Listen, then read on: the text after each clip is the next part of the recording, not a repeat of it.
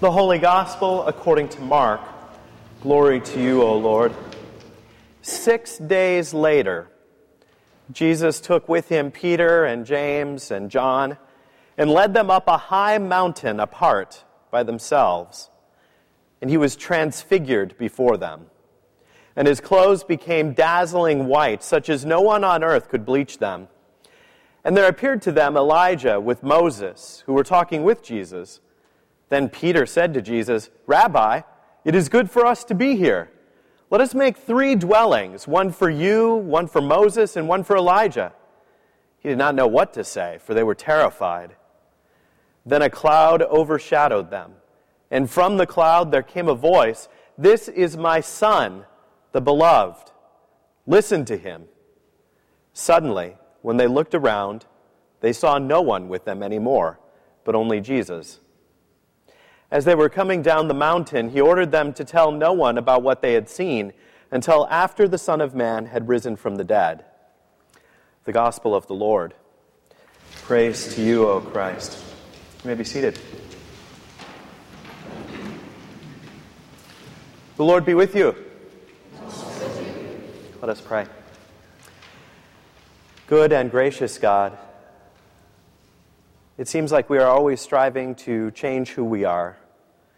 We ask that you would work in us, that we might become more fully who you created us to be. Amen. So, this is a reading that we have every year. If you can picture us being on kind of a sliding calendar. We have Christmas on the 25th of December. We have Epiphany on the 6th of January, always. And who knows where Easter will be. So we've had weeks and weeks now of kind of the elastic in our belt, depending on what year we are in. But this Sunday always marks the end of that time, right before we move into Ash Wednesday and we move into our Lenten journey. And so here we are the transfiguration of our Lord. Now, as I like to say, I'm sure you've all bought your transfiguration cards and gotten them all out in the mail this last week, way ahead of the rush that is surely going to be there on Tuesday. I remember when I was a kid, I couldn't define that word to save my life. Transfiguration. That was one of those strange church words that we used once a year, and the pastor would get up front, and it had something to do with really white clothes, was about all I could get out of it, but that was kind of the extent of it. The fascinating thing to me is that after centuries, after centuries of this mysterious word, everyone under the age of 30 knows exactly what it means. In fact, if you go to Hogwarts, you can take a class in transfiguration. Transfiguration is where something gets changed from one thing into another. Every kid knows that, right? Now, if you do go to Hogwarts, as some might say, you start out on easy stuff. You know, you change matches into pins, things that are kind of close to the same size. It's kind of a curious image in a fashion. Transform, another word like it, to change form. Transfigure, to change figure. The image that we have today is less about bright white clothing but rather that the disciples are seeing exactly who Jesus is. They are seeing, in many ways, the resurrection before it's happened. They're seeing him in all of his glory, and they don't know what to do. They're scared to death. It's something that's out of their frame of reference, which universally does not keep Peter from talking. He always has to blurt out something. Hey, let's, let's build something. Which I'm sure is our natural response when we're afraid, is to, to build something. And that's what Peter calls out. But I don't want to get too far ahead in the story because I think there are some words in the text that bear our attention before we get to the white clothes portion of it. Six days later, the text says. Six days. Not two, not four, not twelve, not eight. Importantly, not seven. In the Bible, the numbers six and seven almost never mean six of something and seven of something. Seven means you're done. Doesn't matter how long it took you. So if I was telling a parable in Bible times and I said, we went and we worked at building a house for seven days, I've just told you that we built the house. I didn't tell you how long it took. I told you that we built it. If I told you that we worked on this house for six days, it could have been nine months. But what I told you was that we did not finish building the house. Seven means done. Seven days of creation. Six means not done. We've spent several weeks in the first chapter of Mark, and now we're in chapter 9. Six days later. Not yet done. Not quite there. I think we start this text by asking what happens on the seventh day? What happens when it's done?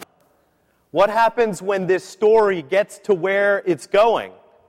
What happens when it's complete? Not when it's six days later, but what happens on the seventh day?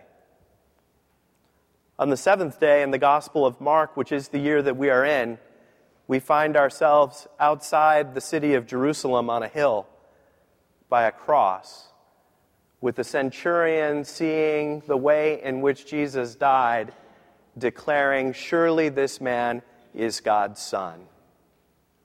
That's what happens on the seventh day. We're almost there. We're leaning into it. Even us here today, just in the next few days, we're going to begin just that 40 day march, 40 real counts as we cross off days on the calendar until we too share that same story. Almost there. And in that spot of being almost there, they see Jesus for who he is.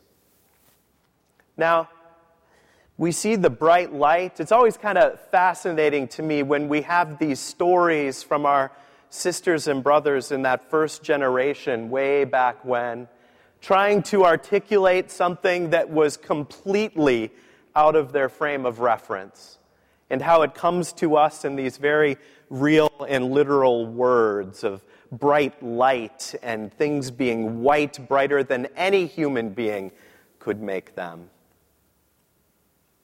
And then we hear that there are other people there Moses and Elijah. Heard about Elijah in the first reading in his grand tour of the Holy Lands before he gets taken up, carefully dividing the water before he does, a little nice Moses nod before he moves on. And in the text that we have today, the gospel text, we see Elijah and Moses showing Jesus squarely in this tradition, this sense of coming from God, a voice of the prophets, but even more profoundly at the end, it's only Jesus there. He is enough. Well, now we're to the transfiguration part, this changing business. Now, we might look at Jesus and say, well, that's, that's well enough for him, but what does that have to do with us. On Ash Wednesday, we will be marked with ashes, a reminder of our mortality. As we move through Lent and as we approach Easter, we are reminded that in our baptisms, we are wrapped together with Christ in His story. Not ours, but His. A story that ties us in baptism to life through death to new life. We are changed, we are transformed. Seems a little too easy in some ways. I think that's where we kind of go back to that first year at Hogwarts in a way. We start small. It's something that we chip at every day. God being present in us in a way that breaks apart the broken pieces of us that are clinging in such a way that prevent us from being the human beings that God created us to be. And so we make small steps. We fall down at times. We reach out for help and we reach out to help, bringing people closer to that transformation. Not something that's going to happen perfectly here. It's as if we're going year by year through different layers and levels, something that we continually work on.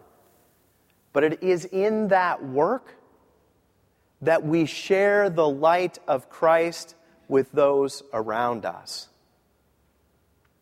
So, where I'd like to leave you, though, is this listen to me part. In the text, as Jesus shows up with Elijah and Moses, all of a sudden there is this voice that they couldn't hear at Jesus' baptism, but they hear now. This is my son, the beloved. Listen to him. There's a sense of God telling Simon Peter, who's trying to race around and build things on the mountaintop, focus. focus. There's work to be done. We're going back down. So, if we talk about the transfiguration of our Lord, that leads us to understand we are also talking about our own transfiguration. And it's important to understand that as we are transformed, it's not for the purpose of having really cool white clothes but rather it is for the purpose of changing our own lives, the lives of those around us, and in fact, all of creation. So, Peter is very right in many ways. There is work to be done, but not in relishing what they had just experienced, but rather it is back down the mountain that he might continue to be transformed that we might continue to be transformed, that the world might still be transformed. Amen.